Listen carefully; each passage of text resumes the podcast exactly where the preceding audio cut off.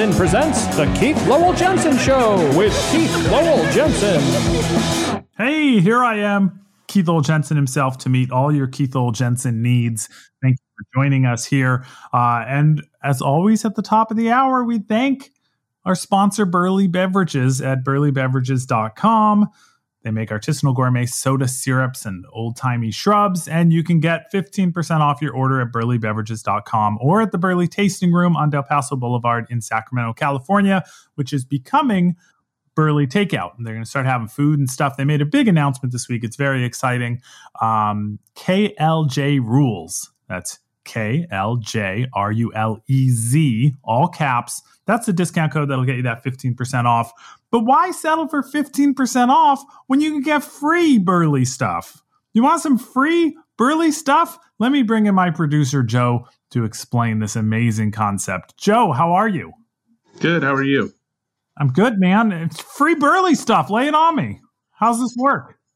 Yeah, well, I talked to Gabe and uh, from Burly, and Gabe he, the Burly uh, man.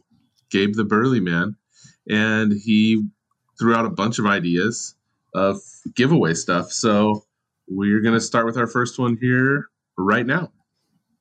Cool. He was into it. So what's he what's he want to give away? Well, if we just quote Gabe the burly man himself, he said, "quote We can totes do a mojito kit with our black lime, bay leaf shrub syrup, a measured shot glass, a stir spoon, seltzer water, and dehydrated limes for garnish. The winner would need to supply their own fresh mint and white rum." Oh, what a what a ripoff! No fresh mint or white rum. what show are we running? So that's a nice it sounds little kit. amazing. Sounds amazing. Yeah, that's a cool little kit there. And black lime bay leaf shrub. And and shrubs are like an old timey syrup. They're they're a little vinegary, which doesn't make them sound good, but it actually is good. uh, and and it's and he found these old timey recipes, and then he learned them, and then he updated them. Really, like I would, he's like I a master guess- chef of making syrups. absolutely, and I would guess that this is going to be the best mojito you've ever had. Yes. And and if that's not enough, I'm going to throw in a signed copy of my book, Punching Nazis and Other Good Ideas. I'll sign that. We'll add it. It's going to be great. So cool. How do people? Do they just put their wish into the universe and hope we hear them? What do they do? Yep, pray to your God, and hopefully that kit will fall in your lap. Awesome. no, uh, we're gonna make it like a like a follow the social media, tag people kind of contest. So you're gonna go to our Instagram for the podcast, which is at KLJ Podcast, P O D C A S T. And Find we didn't put any stupid underscores or anything in there. It's just KLJ podcast. Don't be That's, stupid. that's right.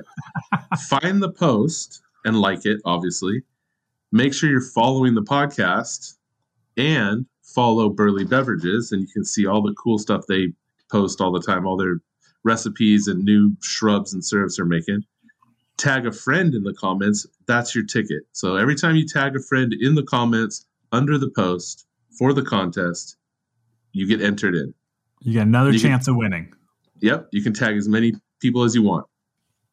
You can tag, Tag your your- mom. You can tag Ta- your sister. Who else can you tag, Joe?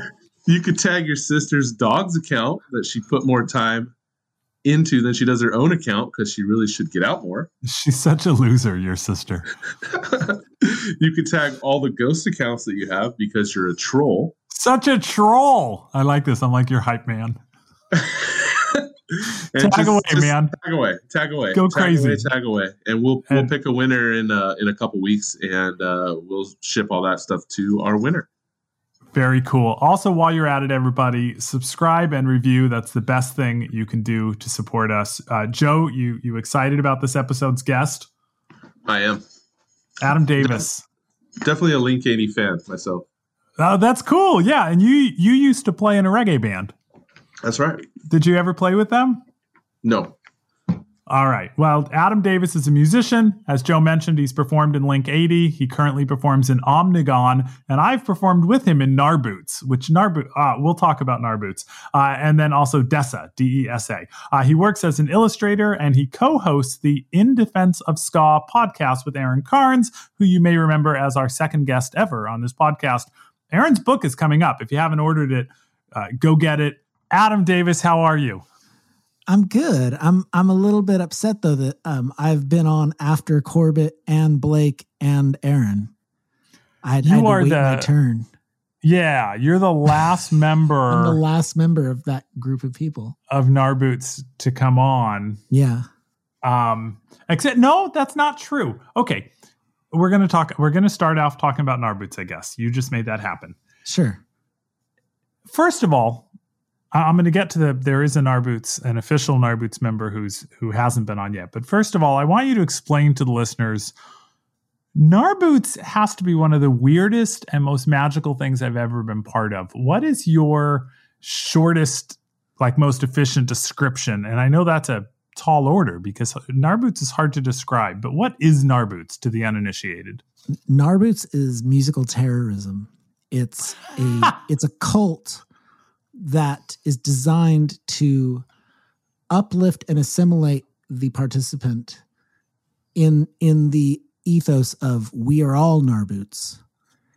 And it's to disassemble the preconceptions around and and running through live music and to upend upend its structure. And so the way that manifests itself in in real life is ra- radical radical physical jamming um strobe lights uh smoke machines glitter smiles a parachute um touching other people there you go. uh, them touching you you touching them uh close proximity loud drums drum machines um I- I think the thing that for me is most striking and unusual about Narboots is uh, racing the line between audience and performer. Every time I've seen you guys and, and participated and, and been part of it, there's a drum in the audience. mhm. There's you guys are in the audience the whole time. You are not just inviting the audience to participate, but kind of demanding. I mean, your your partner Aaron is in people's face. I mean, he's like, Yeah. "You will participate." People better leave the room if they want Aaron to leave them alone and they want to not participate. Um, Yeah, you get everybody under the parachute. You get Mhm. everybody engaged, involved. Uh, it's yeah, it's it's a it's not a spectator experience. No, it's very much a, a you're being challenged to participate within the the the thing that we're trying to create. And I think a, a big a big part of the inspiration for it harkens back to a um there was a band that I never actually got to see, but I would just read reviews about called Crash Worship. I did see them. You saw them. So since you've seen Crash Worship, and all I have to go on is is recently I've seen YouTube videos, but as a teenager, I remember reading about their shows.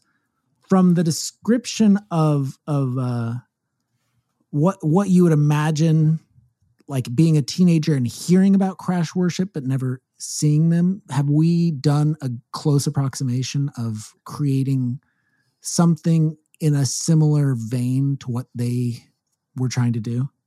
Yeah, no, I only saw them once. Okay. uh, and it was a decompression party for Burning Man. Huge Mhm. crowd.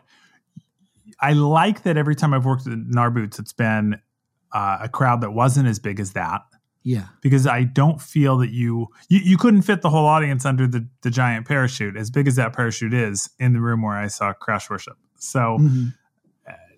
you guys, I think, achieved it a little bit more than they did, at least on that occasion. But I also, I mean, I love that Paul McCartney wrote uh, Helter Skelter after reading a description of a Who song. I Yeah. think it was I Can See for Miles and Miles. That was supposed to be the hardest, heaviest song ever written. And Paul's like, Ooh, I want to write a hard, heavy song. And then he heard it and he was like, That's not even hard and heavy. And so he wrote, Yeah. you know, uh, Helter Skelter. I love the fact that you were going off of descriptions of Crash Worship.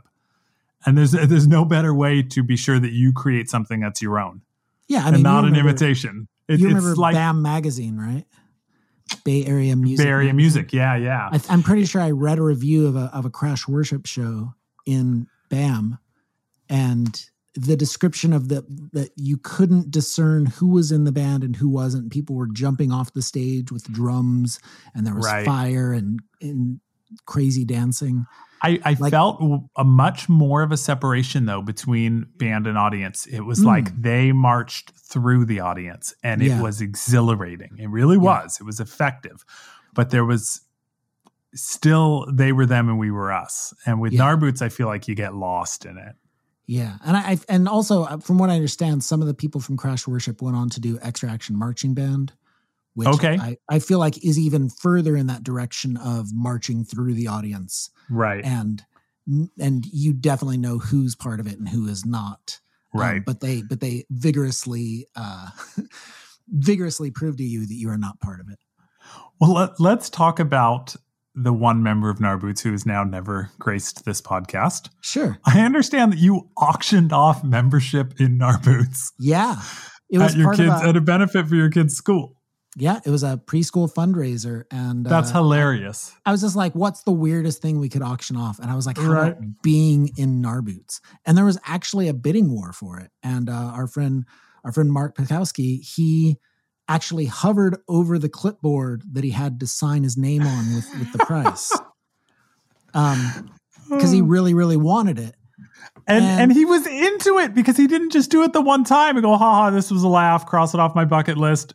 Every time I saw you guys, he showed up. Oh yeah, he was. It, I think it really helped to change his perception of himself at, at this at this age. I mean, for those who don't know Mark, he's he's an unassuming uh, Salesforce tech guy, gray hair, He's the last very- guy that you think sweet.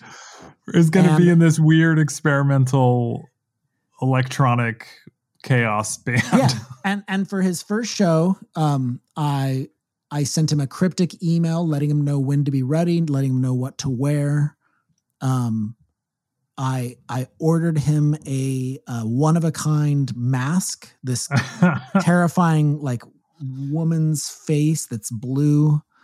Um i gave him this mask i took him to the show he got to see van Row perform outside of the dna lounge and uh, then they they are absolutely incredible. yeah. And then and then that show at DNA Lounge was probably one of our best shows. And there were laser lights and smoke machines and a and a big sing along about God knowing what's in your heart. And and then at the end of the night, I took him to the best taco truck in Oakland, Tacos Mi Rancho. I bought him a gigantic burrito. So at this And- point, it's like, yeah, the guy won the auction. You gave him a hell of a night, and you. Yeah, I mean, and you know, I'm guessing you thought call it a day, right? Well, no, because I mean, once you're in Narboots, you're in Narboots. but did you did you think that he was going to keep showing up? yes, one hundred percent. You did. Okay. even if even if I had not been the one to instigate it, I, I'm positive that he would have still come along. And also, Mark's just such a, a nice, easygoing guy that it's like you know more hands make for less work. So when we're blowing up balloons and you know cleaning up glitter at the end of the night, or Right. That's what. That's another thing that I love. You, you talk about erasing the the kind of post the rock star posturing. The minute thing at things end, you've just been this. Uh, uh, what's the guy that stands in front of an orchestra? You've been this conductor, conductor, yeah, of chaos and disorder, and then you grab a broom and a dustpan. yeah, that And was actually. start- I love kind that. of at the at the insistence of our of our drummer Joey, who um felt really oh, and Joey's awkward. never been on. Yeah. There's two members of Narboots haven't been on yet. Yeah, he felt he felt really awkward about us creating all this chaos and then just leaving other people, you know, holding holding the mess. And I I agreed. I was like, yeah, we really should do something about that. So we have like a big flagpole that we have a Narboots flag on that we wave around during the set. And that flagpole is actually the handle for the broom that we that we then sweep up the club with. Uh, the difference between anarchists and libertarians, if if I can slip in a little barb there. Uh, so great. Now, there's an aspect to Narboots that's very cult-like, and I started out very religious in life, and I believe you did as well. Is that correct? Yes. hmm And I was drawn to the Church of the Subgenius. Mhm. I think that the appeal was a lot of the same appeal that's in Narboots because it, at the one hand, it's satirizing the cultishness, but it's also kind of celebrating it and and playing with the effective aspects of it Right. Um, there's a reason people are drawn to cults. And is there a way you can have fun with it and use it for positivity? There is a thing in Narboots where you, I mean, I've seen you do something that was very similar to an altar call when we were at Oh, Gilman Street and you you marched everyone out the doors of the venue into the street and then mm-hmm. had everyone raise their hand and not just promised that they were Narboots, but but promised to like be true to themselves and support each other and like really positive messages. And it was Yeah. like disturbingly cult like and positive and wonderful all at once. And I love that. I mean, that mm-hmm. I told you at the time that Narboots was as close to church as I had in my life at the moment, and that I loved it. And I, Yeah. and I meant that. It was a really like other people will call it spiritual. Uh, you know, I would say it had the psychological effect on me that Yeah. that church has on people that that people call spiritual. I yeah, I think I think when we're able to gather in places again and and do shows, um, Narboots is going to take on a whole new level of cultness. Oh yeah, Um, yeah, because well, since since the last Narboots show, I started doing Omnigone, which is a you know good old ska punk hardcore band. And the thing that was always kind of holding me back in Narboots was feeling like, as it's masquerading as a band, I kept feeling torn that we weren't that we weren't creating the music more. That it was it was you know backup music, electronic music coming from an iPod with live drums over it and us and us carrying on over the top. Now that I I don't feel like I need to prove myself as a musician in Narboots, it can fully go full cult mode, I feel like. when, okay. When we bring it back. Um so I think the shows will be extra special. I did I did a few different incarnations of, of my involvement in Narboots. And and I and I loved them both in very different ways. But at, at one show you had the entire audience lay down and I told them a story. Yep. And that was so like, you know, there'll be graham crackers and milk sort of like and I even had one guy that was really wild and he kept like rolling into me and stuff and I and I turned him and I used something that my daughter's teacher used in kindergarten. I looked at him and I said, "It's okay that you have all this energy. It's not a bad thing. uh, take it outside the circle." And when you're ready, bring it back. Come back in, you know. like, and I talked to him so like gently and nurturingly, and he went, "Yeah." I have no idea what he was on or if this was his natural state, but he's just like, "Yeah." The other time though, I'm I'm at Gilman Street in a full suit, which already people are suspicious. They're like, why is the guy walking around in a suit? like, Yeah. this is Gilman. Not that I'm the first person to wear a suit in Gilman, because people express themselves in all kinds of weird and wonderful ways, but it definitely got, you know, people were like wondering. And then I stood and I read from the book of Nar. And I read Yeah. this this very religious sounding text that you had written in my best like preacher voice and getting really pounding at fire and brimstone towards the end. That was a blast Yeah. that was believe- fun in a totally different way. I think I actually have that book on the shelf right next to me. Let me Nice. lean, lean over. Sec. Yeah, I have it right here. The Book of Nar. why, why are you offering a reading from the Book of Nar this evening? In this Adam? dream, love wins. Love overcomes death. Death is not the end, not an ending, but a new beginning. But only in on dreams. But here, the harshness of reality comes crashing down on our thick skulls. We dance to feel alive, to keep death's bitter ash from filling our lungs. On this day, we must dance for those who cannot. We fight to dance. We dance for the fallen Narboots. Dance, dance, dance. and I screamed those last three dances. Just I dance, mean, dance. Oh, so much fun and so just that was probably one of our best performances. it was super say. fun. Well, and to get to perform at Gilman, uh, I mean, Yeah. we just had Corbett on.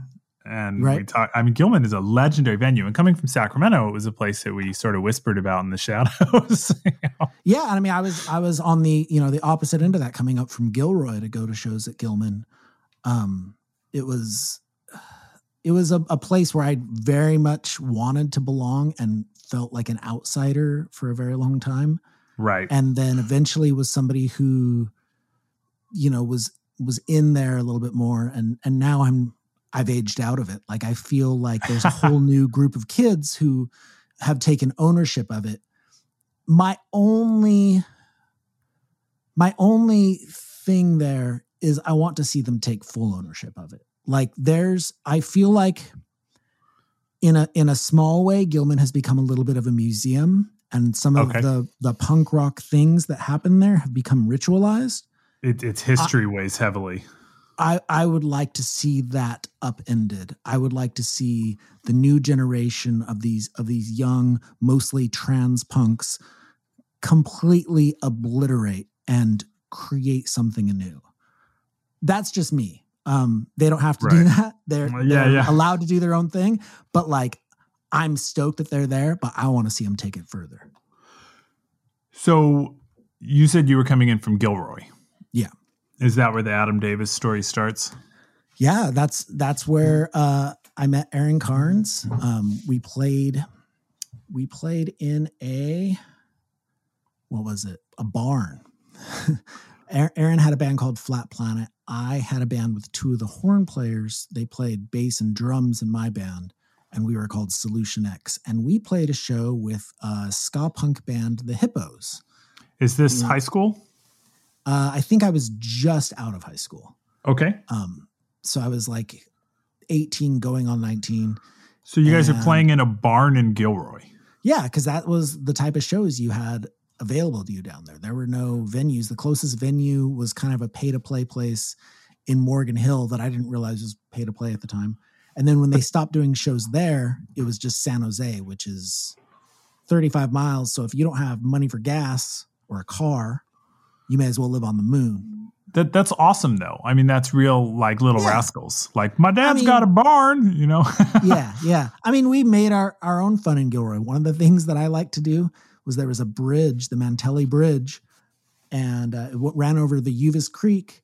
And one of my favorite things to do with friends was just to take stuff over to the bridge and throw it off the bridge, and then climb down to the bottom and smash it with giant rocks. That was the type of fun teenage me was getting into. hey, you know, uh, it sounds better than uh, than cow tipping or some of the other things I've heard of folks in Yeah. small towns getting up to. definitely similar to to that vibe.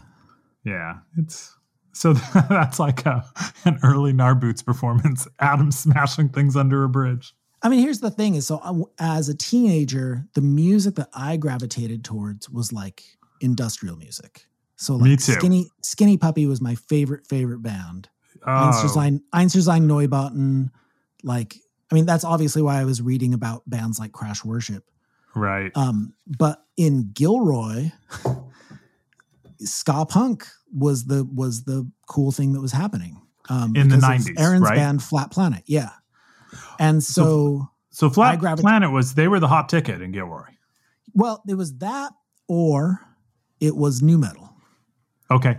So in Gilroy, we also had another band called Salmon, who were they started out as kind of funk metal and then eventually got a little bit heavier. And they were they kind of blew up and were playing shows with like 311 and Korn and the Deftones. And so you know, it was you kind of straddled that line. We didn't really get a lot of like punk or hardcore, definitely didn't get any industrial. And so I I just chose the ska punk side of that equation. And that was kind of where how I got out of town was I ended up joining Flat Planet for a brief period of time and then through that met the guys in Link 80 and then joined that band and then just left town. So you were not a founding member of Link 80. No, I joined in 98 and they kind of started taking off like 96 97. And where were they based out of? They were based out of Richmond mostly, but Nick, uh, the lead singer, who was Danielle Steel's son, he lived in San Francisco. Um, Yeah, he was the son of the novelist Danielle Steel. and he writes those crazy for that, romance even though he was like a 16, 17 year old kid. Oh, okay. So back to Danielle Steel though. In seventh grade, my wife and I both had the same terrible teacher, Miss Mullins, who we were in. We were in the GATE program, gifted and tell, gifted and tell. Oh, I was a gate kid. I was Yeah, a okay. rusty gate. yeah, so we were in gate two, so we were supposed to be in, in this advanced class.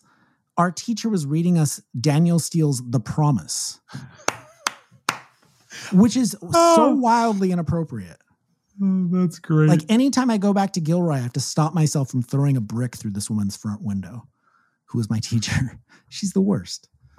oh my god, I I just wrote a joke about getting in touch with my fourth grade teacher, who I literally I hated her. I've I've carried anger with her for you know almost forty years.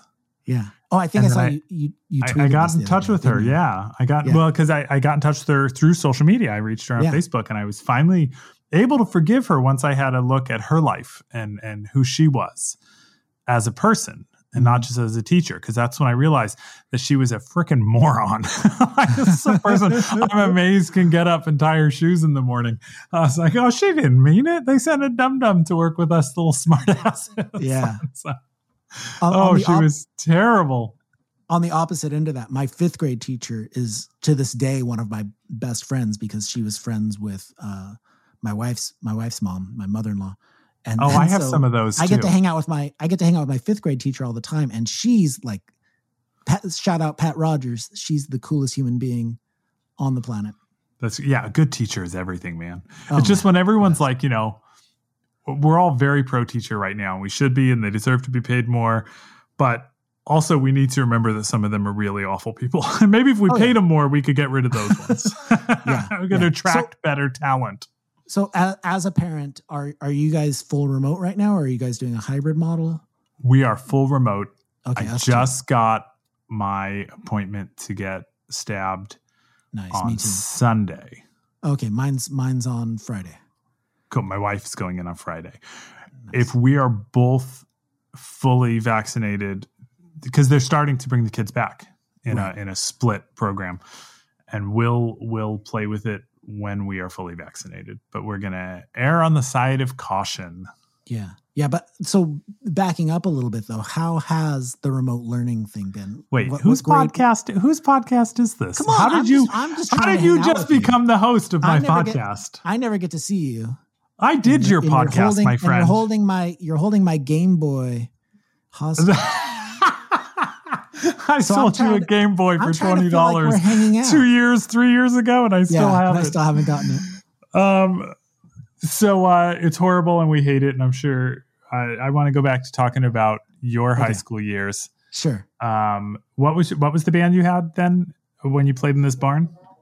Uh, I was in a that band was Solution X, and then in high school I actually had a band called Placebo, which there is a band, a real band called Placebo. And before that, it, I had a A, band, a that real just- band. I like that distinction. Well, a band that like put out albums and stuff, not just some Okay. kids playing dumb shit in their room. Um, and then I had a band that just played the Gilroy High School talent show, and we covered The Cure's Disintegration. No, not Disintegration. We covered Fascination Street off of Disintegration, and we all ratted up our hair and stuff. And that band was called Fool, but it was spelled Okay. it was spelled P H U L E. Fool. really? You wait? You were a How Cure cover that? band, and you dressed up. You did the Ratted up ratted hair and everything. did the ratted hair, did the lipstick.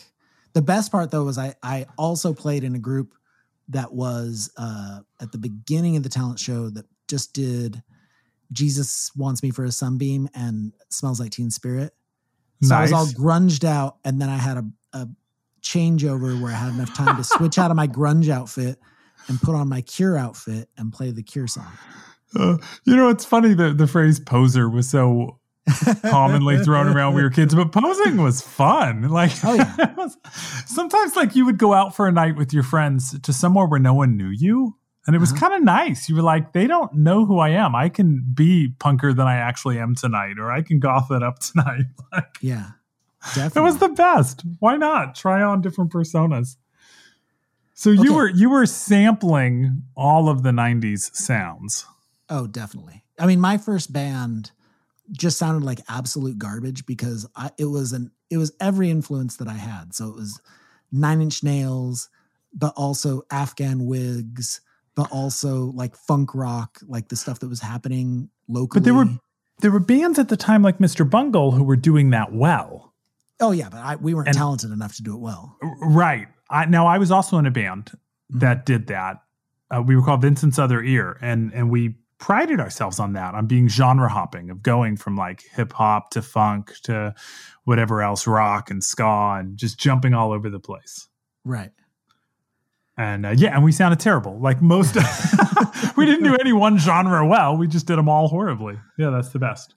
So that's the my- '90s. That's the '90s in a nutshell. I think. my first memory I think of you uh, is of you is um Bruce Campbell at the Crest oh, okay. Theater. At the Did crest, you- yeah.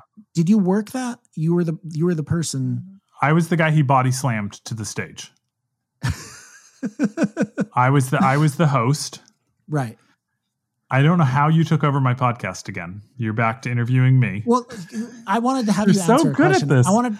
I've had a question about about. I've, had a never had a about guest on that I'm sorry. so so it's now that, that efficiently, Adam effectively takes Adam my- Davis podcast featuring Adam Davis. Okay, go ahead. What's your question? Okay, so during the Bruce Campbell um, signing, there there Uh-huh. were like ground rules that were being laid down.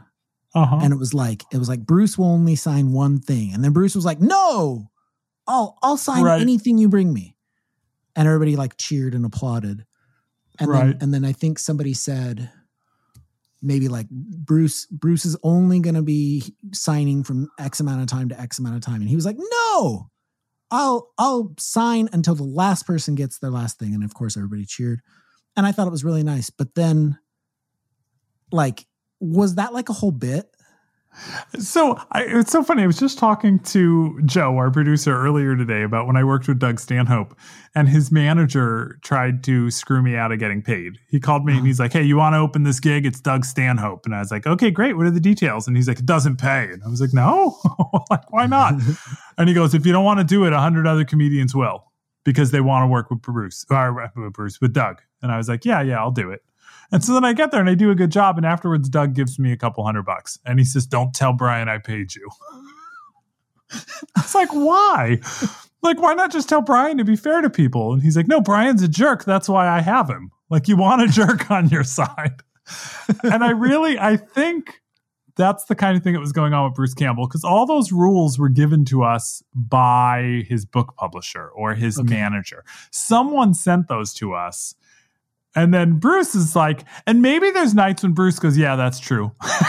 Yeah, like I'm not yeah. having a good time and I want to get the hell out of here. But I think he was having a great time. I mean, he body Yeah. slammed me to the stage. he played with us. He had a lot of fun. And then he says, No, I'll stay all night and sign. I don't care how many things I sign, you know. Um, so yeah, but those rules were sent to us by his people. Okay. Um, and and it was if it was a bit, we didn't know about it. But I'll tell you, I didn't know he was gonna body slam me. And when I Did- walked into the green room afterwards, I said, "Oh man, if you told me you were going to do that, I could have, you know, thrown myself into it more. You caught me off guard." And he goes, "Oh no, I didn't want to tell you because I wanted to catch. I wanted it to be a surprise." He's like, "Your reaction was perfect," and it was so funny. I was like, "Well, okay, thank you." you know, um, so maybe, so maybe he does that in every town. Maybe he like lets them read Just- the rules so he can go, "What? No." Yeah, Amazing. it worked, right? It made you think he was the coolest guy in the world. Absolutely. It was it was great. And then when I actually went to go get my book signed, it was during the movie. And I finally get up to to Bruce in line and I put my book in front of him and he and I start to say something and he holds up a finger. He's like, "Wait, one second.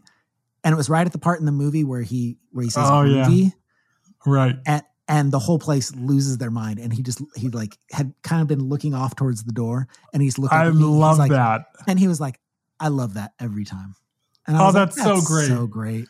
That makes me so happy that all those years after Evil Dead 2 came out, he still sits there and gets off on it rocking the audience. Yeah. It was really, really a great moment. Oh, so I think it was Evil Dead 2. Was it Evil Dead 2 or did we show the original? I can't remember. We, we didn't have guts enough to show the original, did we? Yeah, I think it was two. I'm gonna the was original's so hardcore. Um, all right. So let's let's Link 80. Link 80, they got pretty big. It and what did you what did you play in Link 80? I played guitar and I joined I joined when Nick was still in the band, but then they went on tour with the guitar player I was going to replace. And in the middle of the tour, Nick came home, quit the band, or the band kicked him out, depending on who you ask. And then the rest of the band came back in the van. Okay. And then about, I mean, a whole bunch of stuff happened in that like month and a half, but it ended with Nick overdosing and dying. Ah, And then the rest of us going, well, he was already out of the band. Let's get a new singer and and get back to it. And so that's what we did. And how did that feel? I mean, that must have been a, a strange thing for you guys. I I mean, we talked a little bit about about being religious or coming up with I mean, you came up what atheist, but you I remember there was the story about you dating that girl. No, I was I was raised I was raised Christian. Okay, you were raised Christian. I was raised Mormon, and I think I was kind of around the time I was seventeen, maybe eighteen. I I was like, I don't want to do this anymore, Right. and and then you're basically told in the Mormon Church that if you turn your back on this, like that's worse than like the worst sin that you could commit, which Right. basically just opens you up to well, then I'll just be horrible. Even though I was never like horrible, but it was like the idea of like going putting myself in like mortal danger. Make it worth going it. on going on tour with a punk band didn't seem like the end of the world. right. And like putting myself in like harm's way never seemed like a problem. So I was just like, let's just do this. And and so for like five years straight, eight months out of the year, I was just punk rock touring in a van and just living like a rat when I was at home. Like for a few years of that, I would I I would stay with my parents, but I would stay up all night until the sun came up. And then I would sleep until three or four in the afternoon and then leave the house when I was home so that And- I wouldn't and- have to like be a and how did- How did your Mormon parents? They were surprisingly cool about it. Okay. Um, they it was it was definitely a little bit they were a little bit on edge, and I was definitely like probably super abrasive. Right. But um, you know, I was just a shitty kid, so they they were still loving about it, I guess, and Good. Yeah. It wasn't it wasn't horrible. And then eventually, um, I started dating a girl named Liz who played drums in a Sacramento band called Lucky Strike. Yeah. She I had an remember Lucky Strike. and so I would spend most of the time I was home. I would just stay with her. Okay. How did that work with both of you in touring bands? I mean, did they tour together sometimes? No, never, which sucked. Um, yeah. so we were constantly both on conflicting tours. We had two different booking agents. And so our tours were always routed through the same places, but like on opposite routing. Right. So I would end up, end up in the same place they they were going to be in Chicago two weeks before they got there. Yeah. Yeah. And this was also pre cell phone. So the way Liz and I would keep in contact, uh, it, it was also hard to get. Uh, all the internet then was dial up too. So you would write a whole long email, and then the, somebody would pick up the phone and it would erase the email.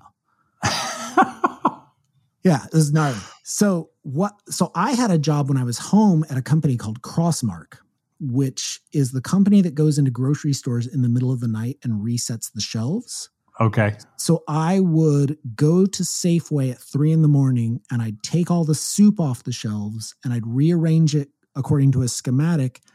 And then I'd get somebody to sign off on it. And then I'd lie about my hours. And I'd say I was there for like eight hours and I'd only be there for 45 minutes. Nice. And yeah.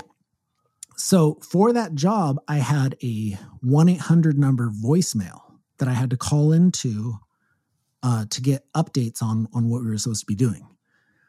But since I was always on tour, my my voicemail almost was always empty. There was, you know, I wasn't doing a ton of jobs, but they kept it active because there were so many of these lines, they weren't policing them. okay. So I gave Liz my, I gave her my login to this 1 800 number. And we would call the 1 800 number and we would leave leave voicemails in the 1 800 number for each other.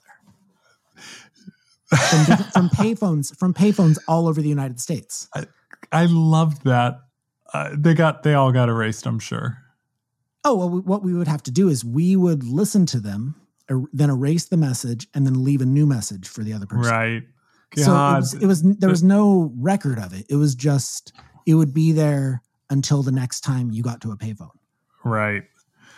That's there's something so beautiful about that, and I love all the weird workarounds that. Disappeared when we got rid of cell phones. I remember uh, when I wanted my mom to come pick me up, I would call collect, Mhm. and she wouldn't accept the charges, which was the plan. Yeah. Just hearing that I was trying to call collect, let her know I was ready to be picked up. Like all these things to save you from spending two dimes on a phone call. Yeah. yeah. We uh, we would also buy, you know, whenever we had money, we'd buy phone cards Right. and and use that to call to call home. But depending on the phone cards, some of them would start charging you when you were still putting in the number that was verifying what card you were on. Ah.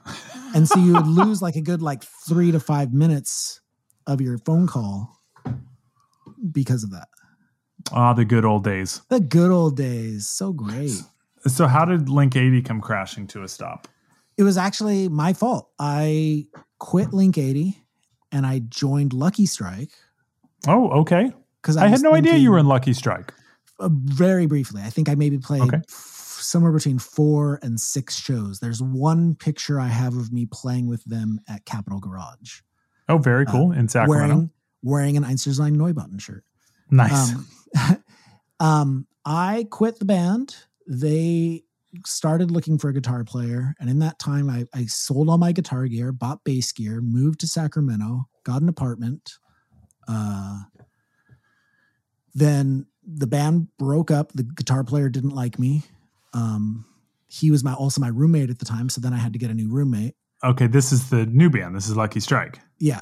Um, so you so in the course of doing this, you you killed two bands. Yeah, basically. So Adam really lucky strike Davis, the Destroyer. if would have ended sooner if I hadn't joined. Okay. Um, I prolonged its death. Um, but then so Lucky Strike broke up. Liz broke up with me, and then I was stuck working at the Jamba Juice at 19th and J, uh, which is no longer there. Thank God. Um, and so then I begged my way back into Link 80, and we did one more UK tour, which was awesome. Oh, that's then our- fantastic. Yeah, and then our sax player joined RX Bandits, and then that was when we transitioned to to the band DESA. Okay. And now DESA, I'm not familiar with. What what kind of music is DESA? Uh, just kind of weird punk rock. Like it, the first record is kind of cool, and then it was just like it was really just us trying to like see if we could push it to that next level. Do, do you know the band American Steel? No. Okay, so there's a band, Gilman band called American Steel, and they they were really good. And then those guys started a band called Communique, which was more polished and more kind of new wavy, and nobody gave a shit about it. Okay. And so that was kind of the same lateral movement that we made, where it was like our horns were tired of playing ska, we were all tired of playing ska. If we had gotten one more member, it would have been like tw- the twentieth person in and out of that band. Okay. So we were just like, let's try something new. And uh, and so then I did that from 2002 until 2008, and that band was one of those situations where it just fizzled at the end. Can there you- was just no you- motivation. Can you give me a good tour story from being on the road with uh, Link 80? Yeah. Um, I mean, I've I've told this before, but we played. We played. Oh yeah, no, I I want I want a story you've you never want a told fresh before. one? I'm just kidding, of course. I mean, the whole thing was insane. We we played. Okay, so we were talking about Mr. Bungle earlier. Um, we we were touring with a band called Homegrown from Southern California. Um, and it was around the same time that the California album had come out, and so we were listening to the California God, such a great album. yeah, we were listening to that album on repeat in our van. And so the out we're, and we're not listening to like song, like a couple songs and skipping around. We're listening to the whole album. And so we finish the album as we pull into a gas station and we're in Utah. No, we're in Colorado. And we're like, ah, such a good album. Get out of the car, walk up to the gas station, walk past the payphone, and I look at the person at the payphone, and it's Mike Patton. Oh my God. And my jaw literally hits the floor. And I look over, and there's a van parked in the parking lot. And I'm like, I go over to the van. I'm like, Are you guys Mr. Bungle? And they're like, Yeah, we're playing. And I was like, Where are you guys playing tonight? And they're like, Denver. And I'm like, We're playing in Denver. And they're like, Cool, we'll put you on the guest list. And it turned out that so our trumpet player, his father is uh, Paul Nagel, who is the keyboard player. He he's like a jazz pianist. He plays for with like Boz Scaggs Okay. and uh, and Bobby McFerrin. Um, the so he knows the bass player from from Mr. Bungle. So th- he's like, "Oh yeah, you're Paul's kid. I'll put you guys on the guest list." So we finish our set like little shitheads. Finish our set opening for Homegrown, who are like they're total homies, but they're like shitty like pop punk, and we we basically tell their audience we're all we're like you better buy if you want a shirt buy it right after our set because we're gonna go see Mr. Bungle. that is the dickest move. Yeah, and like so it's one we- thing to leave. It's one thing to leave, but it's understandable sometimes. Yeah, But yeah. to tell So- the audience the show that you're all into and paid for, we're bailing on it. Uh, buy Yeah. a shirt now. such a dick move. So then, so we bounce, we go see Mr. Bungle. It's fucking phenomenal. It's in the most insane shit I've ever seen. They finish playing, and and Patton comes over and he's talking to us, and uh, I think Trey, the bass player, and they're like, "Well, you guys have fun." We're like, "Dude, that was amazing." And we're, they're like, "Where are you guys headed next on tour?" We're like, "Salt Lake City," and they're like, "That's where we're playing next too. Want to go? Want to come see us again tomorrow?" oh wow! And we're like, yeah. So we finish our set in Salt Lake City and pull the same shit. And With same with the same headlining band. with the same headlining band. Uh, They must be hating. They didn't tell you after the first one, "Hey man, don't do that shit again." No, because they're they- total they're total homies. Like I to this day, I'm still friends with all those guys. And the funny thing, and the thing, here's the thing about homegrown is those dudes are all rad dudes, super good musicians. Like during sound check, they would be playing like refused and fugazi riffs, and then they would get up on stage and play this weak ass pop punk. So it was like, I think they knew they were just like, this is our, our lot in life, and like I this is hope- what we're known for. But nobody gives a fuck about this. Like, if you guys I want to go see Mr. knew. Bungle, we'll go see Mr. Bungle. Like, I just love you being all. They're my homies. I love them. God, they were awful. Like the music was crap. I, I don't expect any of them to like think that like like I was like thinking they were the shit. And I'm sure lots of people who saw my band were like, yeah, those dudes are tight, but fucking fuck ska punk. Like, I I so um, oh, go ahead. oh, so the, the only the only difference the second night is we were blocked in. Like, so we were having to be total dicks to get our van out. We're like, we need Okay. to get our van out of here so we can go see Mr. Bungle. And then and then that was the reason we missed the opening band, which was Dillinger Escape Plan, oh wow, which would have been mind blowing.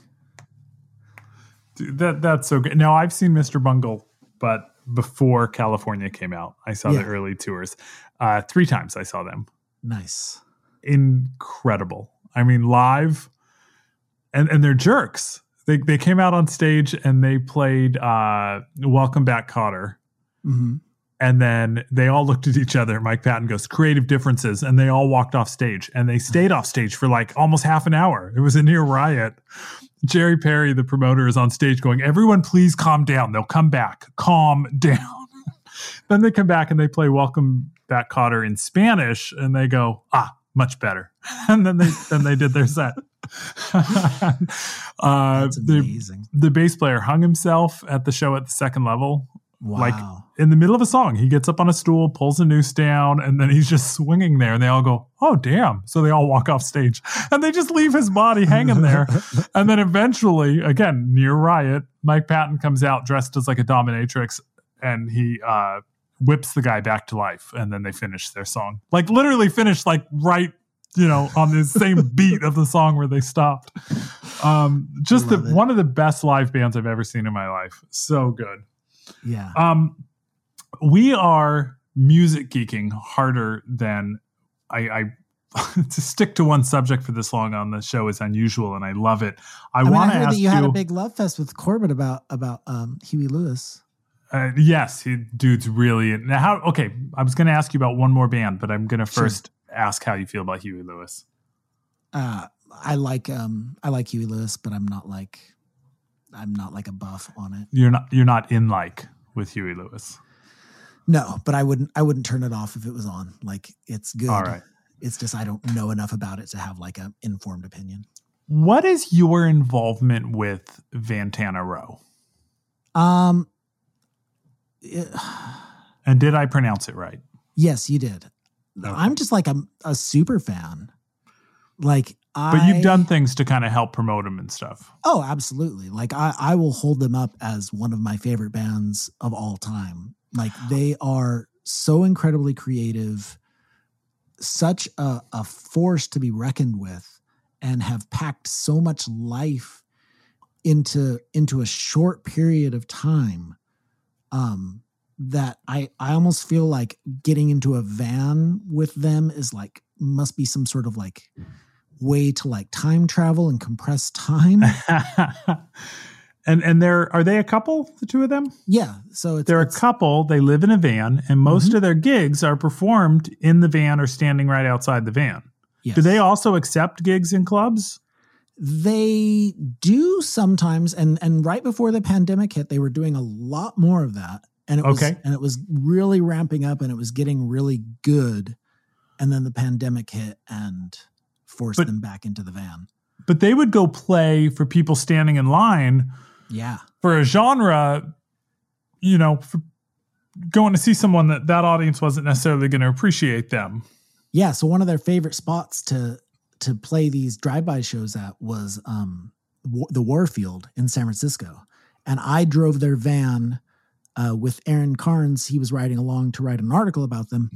Uh, I, we drove by the Warfield three times in a row for a Ja Rule show. Okay.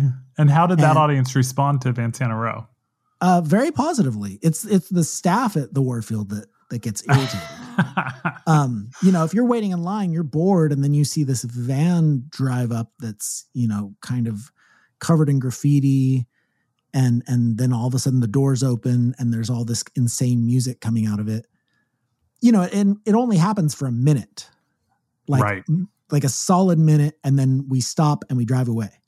So what on earth like- could the could the venue object to? Come on, we're entertaining your I audience mean, while they, are waiting. They're worried that you're blocking traffic, that you're going to cause a nuisance, that you know you're going to attract Okay. police activity. So I I get it, but at the same time, like, come on, it's it's so fun. And then don't they they have a lot of tracks on Spotify. Aren't they going for the volume thing of just They have they they are so prolific. They in the short span of time they've been a band, they've put out. I mean, they'll officially say it's like seven records, I think, but it's more like thirty at this point. that's great. um, just because they they have their own mobile recording rig and their favorite thing to do the only thing they like to do is their band so and they live in that van and constantly are just creating music because their recording setup is in there right. i recorded all the vocals for the omnigone record in their van that's great. and Jamie mixed the Omnigone record in the van, and it sounds it sounds great.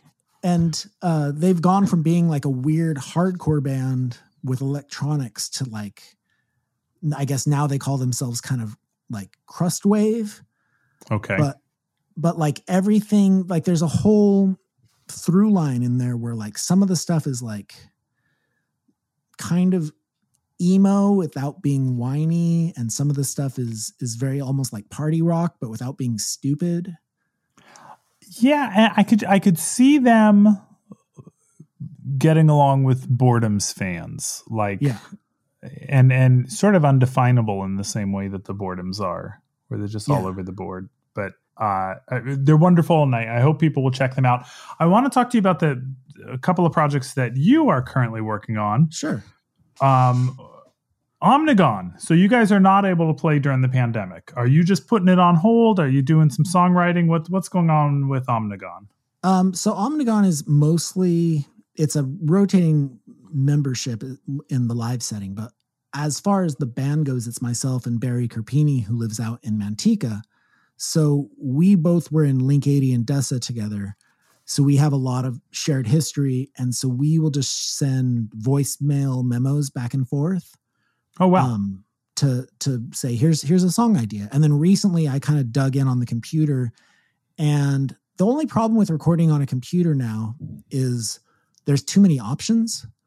Like you can get lost in the weeds of just trying to make it sound good. And I finally just had to tell myself it's gonna just sound like it sounds. Like Yeah. this isn't to release. I just need to document this so that I can show it to other musicians so we can go to a real studio when there's no pandemic and record these songs. And since I made that decision to kind of treat my computer like a four track, it's a lot easier to just deliver stuff. And the other night, uh, and then also one of our drummers, Justin, he has an electronic drum kit that sounds fine for demoing stuff, and he can play it in his in his house and not annoy everybody. right. Um, so I was like, if I if I send you tracks, can you can you play drums over the top of them? He's like, absolutely. And so he sent me back one the other day, and it sounds excellent. And then he's had this idea for years. He, he's like, you know, this recording, you know, I know it doesn't sound good enough to put out for Omnigone, but it sounds way better than a lot of stuff that's out there. He's like, I've always wanted to do a Home Alone themed hardcore band where all the lyrics are are lines from Home Alone. And I was like, absolutely, I'm down. And so that night, I started at 9:30 and ended at midnight. I recorded three hardcore songs, like Oh my God. guitars, drums, and bass, like com- all the way through, finished. That's and they sound great. So eventually, we'll put out our Home Alone hardcore band. So you're keeping you keeping busy during the pandemic. Are you eating a lot of burritos? I have eaten no burritos since last March. Ah, now that hurts. Uh, Yeah. You, what gave you the idea to eat a burrito live every day on Facebook? and Uh, I can I you offer any theory as to why it was so appealing and almost hypno, like meditative to watch you eat a burrito? I mean, one of the things you do with people, like when you get together with a friend, the main thing you're going to probably do is go get something to eat. You get together and break bread. Yeah. Yeah. And and so I feel like for people who are my friends who I don't get to see in person, it was it was a chance to just kind of hang out and and kind of do that. Like a one-sided sort of way. You're just watching me eat a burrito, which is kind of gross. But also, you know, before the pandemic, I felt like the live element of Instagram and Facebook was really stupid. I didn't see the point of it. And so I would just do dumb stuff. Like I would set up my my phone pointing at a bowl of watermelon, and then I would watch a horror movie, and then I would eat the whole bowl of watermelon during the horror movie and just broadcast the bowl of watermelon empty because I just thought it was funny. I was just like, that's a stupid thing to do. That's great. And that was the first thing I did. And then I was just like, oh, I have a burrito. I'm gonna I'm gonna film myself eating a burrito. And then everybody just thought it was funny. So I was like, okay, I'm just gonna keep doing it. And the funny thing is, is I, I wouldn't film myself eating, I wouldn't film myself every time I was eating a burrito. I ate a lot of burritos. So Right. people would always be like, wow, you eat a lot of burritos. I'm like, you don't even know the half of it. Like all of it is burritos. uh, do you think that you would be this creative and creative in a way that is experimental if you hadn't grown up Mormon? Like, how much is that a part of this identity? I, you know, I think, and I think I would have been who I am regardless of that whole thing. Yeah. I think I could have been raised in any sort of way. I think the Mormon structure, it, it was just neither- it like was- you was- said when you when you lost it, you lost everything. You lost all your structure. Well, no, And I so just you- I lost I lost the ability to to worry about the future. Like okay, if if if you're if you're told that when you die you'll be worse off than the murderers you're just like well fuck it then like you can't hurt me like because i'm not gonna murder anybody like but that's, i don't even drink i don't smoke but like to say that just because i don't go to church and pay tithing that i'm gonna be in some sort of mor- mortal danger like it's like well i may as well just do whatever then now that's the short effect. But eventually, Yeah. you have to kind of build for yourself what you actually believe. because you don't keep Yeah. believing that. I don't think you believe that now. No, no, not at all. But but it when when it I think that comes after you don't die. And Right. you realize you realize, oh shit, like cuz like I I mean I Which I meant to commend you on. Congratulations Th- on not very much. dying. Well But I done. just, I just feel like all the you know, you're fed the line, especially when you play punk rock, that you know you're not going to live past 27. And Right. and having been in a band with somebody that died at 19, I was like, oh yeah, death is real, and like it's Right. coming for us. And you know, we had like a we had a pretty bad. No, it wasn't that bad. We had a van accident. My first tour, we spun out on black ice, and I was just like, yep, okay, this is just what happens when you do this. And one of my favorite things on the In Defense of Ska podcast is when I talk to other musicians about their van tours, I like to hear about their van accidents, yeah. which is which is morbid and crazy, but is also like a weird rite of passage thing for a band. Like the corniest bands you can think of, the bands that are like top 40 bands have had van accidents. And to me, that legitimizes them. That that like if you go through a van accident and you continue doing it, you're a lifer. you know what? I've toured a lot and I have not had an accident while touring. I mean, we've had little fender benders, but Yeah. we have not had the touring accident yet.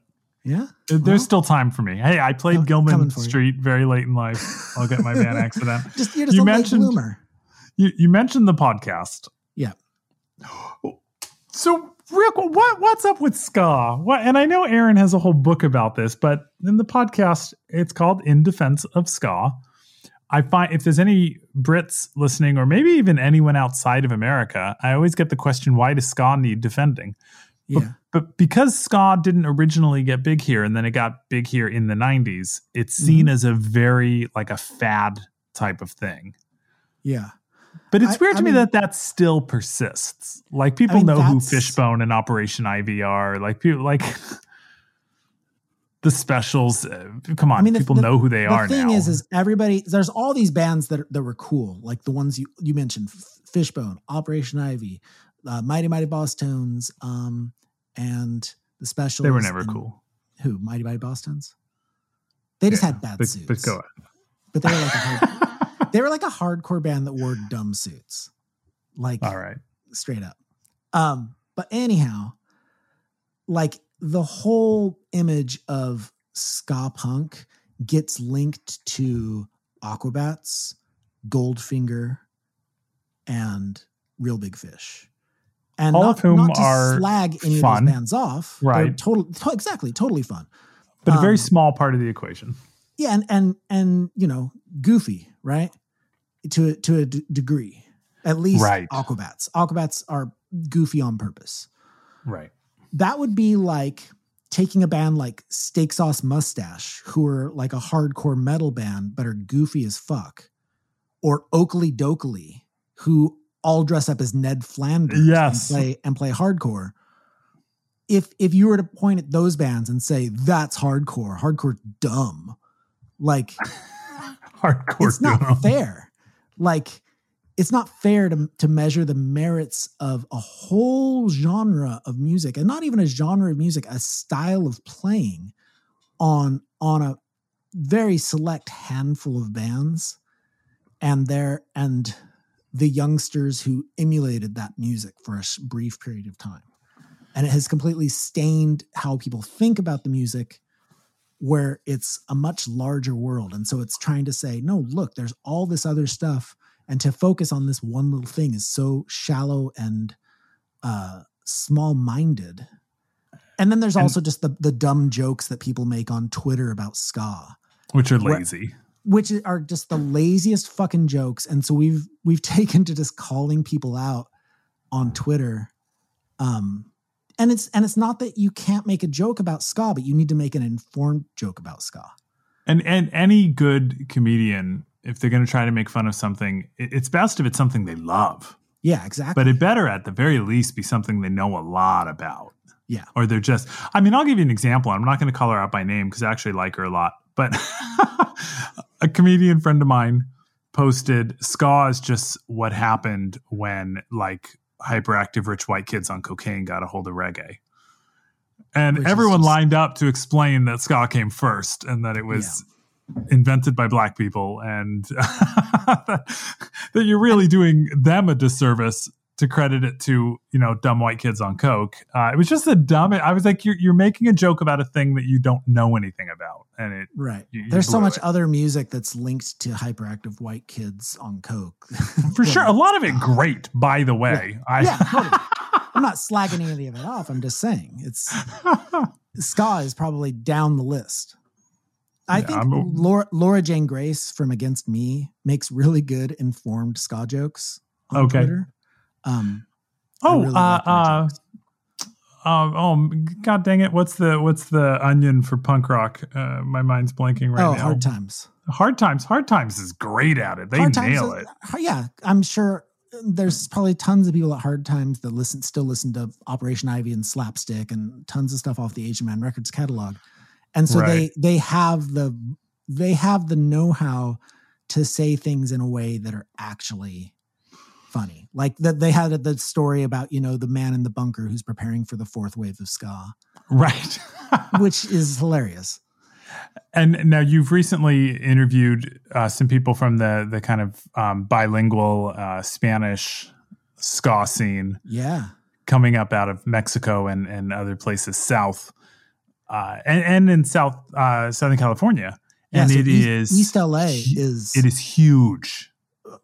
d- I had no idea, Keith. So Omnigone went down. We played our second, our second show ever in LA at this place called Los Globos. And we were the second band on a seven band bill. And I, you know, I expected maybe a 100 or 200 kids to roll out to this show. It was packed. It was sold out by the time we went, we, we got on And- stage And a, and a good sized venue. And it was a good sized venue. Yeah, it was a it was I think it was four or five hundred kids.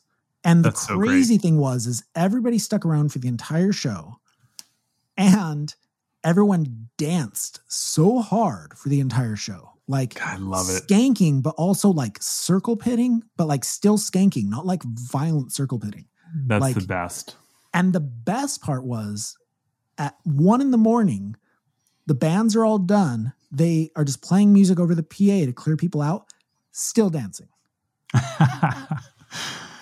it's funny because like like with within comedy, it reminds me of like uh people like uh Paul Rodriguez, uh Cheech and Chong, um oh George Lopez.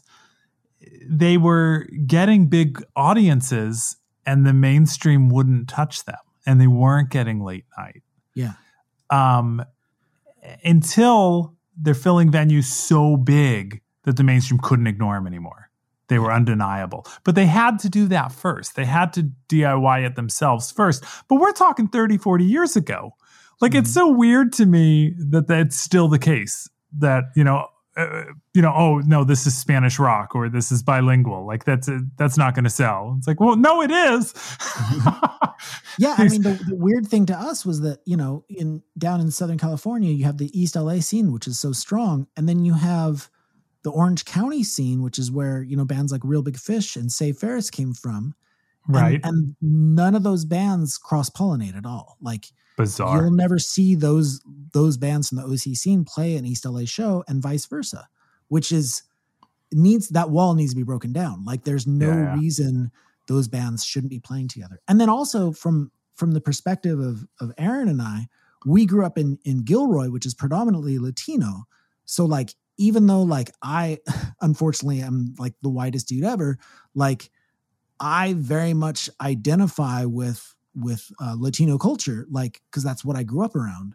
Right. I grew up in Home Gardens in, in Yeah. Corona, California. It's the same sort of thing where it's like, I mean, I'm not trying to say I am something I'm not, but those are my neighbors, my homies Yeah, growing but you up. have an appreciation We- for we have a connection, Are the, those yeah. are the, the people that you that you fell in love with. Like those are the people that you you spent the most time with at an early Right. age, and and so like going and playing in East LA doesn't feel alien at all to me. It feels it feels very warm and welcoming, and I want that for all the other ska bands. I I I can't say enough good things about the East LA scene and about the bands down there. There's a band called uh, Ocho Calacas that I really want to play with after uh, this pandemic is over.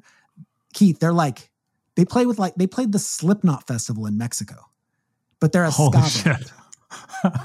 So like okay, wait. I just say say the phrase Slipknot fex, uh, festival in Mexico again for me. Slipknot festival in Mexico. Oh God, that's beautiful. Yeah, so they're they're all they're these dudes all in like all black outfits, gruff. They have dual vocal du, dual vocals, super gruff vocals, heavy, fast, but with horns and ska. That's so great. So, well, thanks for doing the good work, man. Save the ska. I, you know, I just, I just love music. I like, I I don't even particularly like ska, but ska's the thing.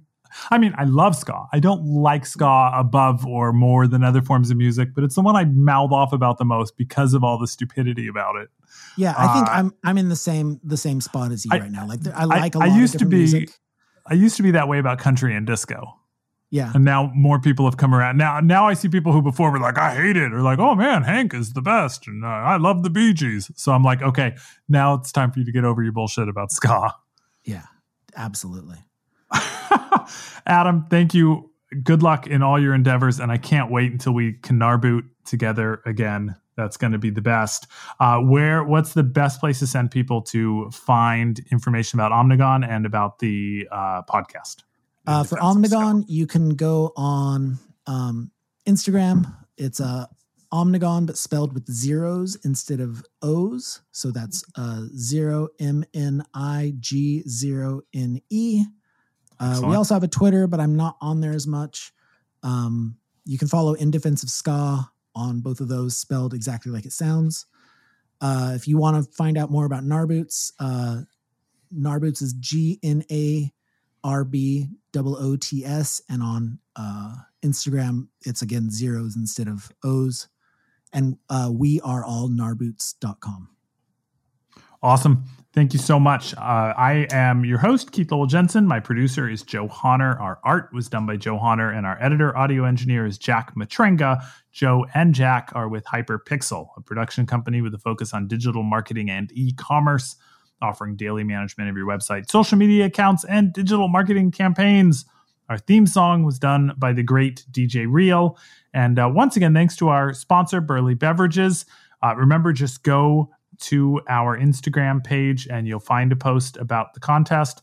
Like that post. Make sure you follow us and Burly Beverages and then start tagging your friends in the comments on that post. And we will be giving someone a wonderful basket of goodies, including a sampling of syrups. I mean, this is like gourmet, awesome stuff. Uh, and it's not cheap. so we'll give you a, nice package of that along with a signed copy of my book. Hey, listen, if you haven't already, go watch my comedy special, Not for Rehire, on Amazon Prime and leave a review because that always helps. I just found out we're also going to be featured on Roku. So watch for the special there. Subscribe and review to the podcast. Tell a friend because that is what helps us the most. I love you much for listening. Thank you. Mwah. I think we are going to make it.